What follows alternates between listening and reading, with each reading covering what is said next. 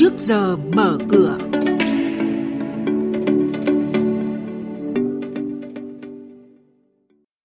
Thưa quý vị và các bạn, Ban chỉ đạo điều hành giá dự báo chỉ số giá tiêu dùng CPI bình quân năm 2023 khoảng 3,2 đến 3,6%. Bốn ngân hàng thương mại lớn đồng loạt hạ lãi suất huy động. Những nội dung này cùng thông tin về một số doanh nghiệp niêm yết sẽ được chuyển tới quý vị và các bạn trong bản tin trước giờ mở cửa ngay sau đây. Thưa quý vị và các bạn, nhà máy bán dẫn tỷ đô của tập đoàn Amcor đã được khánh thành hôm qua tại khu công nghiệp Yên Phong 2, tỉnh Bắc Ninh. Đây là nhà máy bán dẫn thứ hai tại miền Bắc sau nhà máy của tập đoàn Hana Micron tại tỉnh Bắc Giang. Việc khánh thành và đi vào hoạt động nhà máy bán dẫn Amcor là dấu mốc khởi đầu quan trọng để tỉnh Bắc Ninh chính thức xuất hiện trên bản đồ thế giới về sản xuất linh kiện bán dẫn, góp phần hình thành và phát triển hệ sinh thái bán dẫn ở Việt Nam.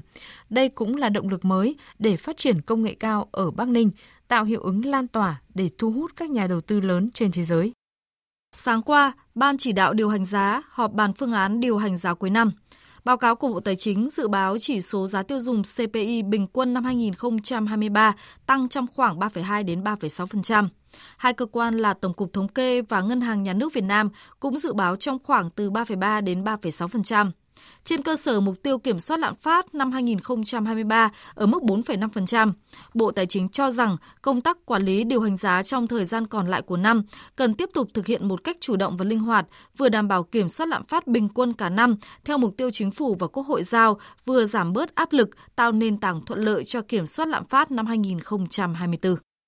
Sau khi Vietcombank tiên phong đưa mức lãi suất huy động kỳ hạn 12 tháng xuống còn 5,3% một năm, hôm qua đồng loạt 3 ngân hàng còn lại trong nhóm 4 ngân hàng thương mại lớn nhất Việt Nam đã hạ lãi suất về mức này, tức là thấp hơn cả giai đoạn COVID-19. Với việc chiếm gần một nửa thị phần huy động tiền gửi toàn hệ thống, động thái của nhóm 4 ngân hàng lớn là Vietinbank, Vietcombank, BIDV và Agribank được kỳ vọng thúc đẩy các ngân hàng khác giảm thêm lãi suất huy động trong thời gian tới – lãi suất đầu vào giảm có thể giúp giảm trung bình khoảng 1 đến 1,5% một năm đối với các khoản cho vay mới.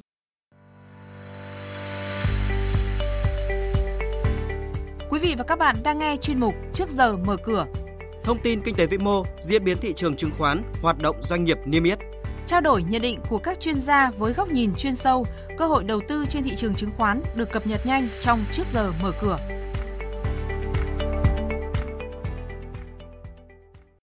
Quý vị và các bạn, thị trường chứng khoán Việt Nam tiếp tục nằm trong nhóm xem xét nâng hạng từ cận biên lên mới nổi của các tổ chức định hạng tín nhiệm quốc tế.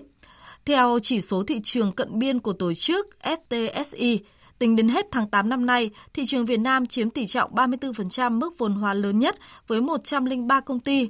Việt Nam cũng có 6 trong số nhóm 10 doanh nghiệp chiếm tỷ trọng lớn nhất của chỉ số này. Do đó, Việt Nam có tiềm năng được nâng hạng thị trường lên thị trường mới nổi do được đánh giá là quá lớn nếu để ở mức thị trường cận biên.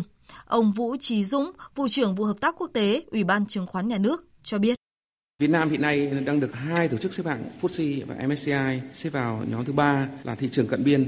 Trên thực tế thì thị trường Việt Nam đang ở mức cao của biên độ của thị trường cận biên. Thì riêng FTSE Russell đưa Việt Nam vào danh sách nhóm chờ nâng hạng nhóm 2 trên thị trường mới nổi thì báo cáo gần nhất đây là báo cáo vào ngày 28 tháng 9 năm 2023 đề cập đến việc tiếp tục giữ Việt Nam trong nhóm theo dõi nâng hạng. Về diễn biến giao dịch trên thị trường chứng khoán, sáng qua, thị trường giằng co trong biên độ hẹp với thanh khoản thấp khi nhà đầu tư tỏ ra thận trọng sau 3 phiên hồi phục liên tiếp trước đó. Tuy nhiên, sang đến phiên chiều, VN Index tăng trở lại với sự dẫn dắt của nhóm cổ phiếu chứng khoán, sau đó lan tỏa sang nhóm cổ phiếu ngân hàng và bất động sản. Ba mã chứng khoán có thanh khoản tốt nhất thị trường là SSI, VIX và VND. Với kết quả đóng cửa chiều qua, thị trường chứng khoán nước ta sẽ mở cửa phiên giao dịch sáng nay với VN Index khởi động từ 1.150,81 điểm.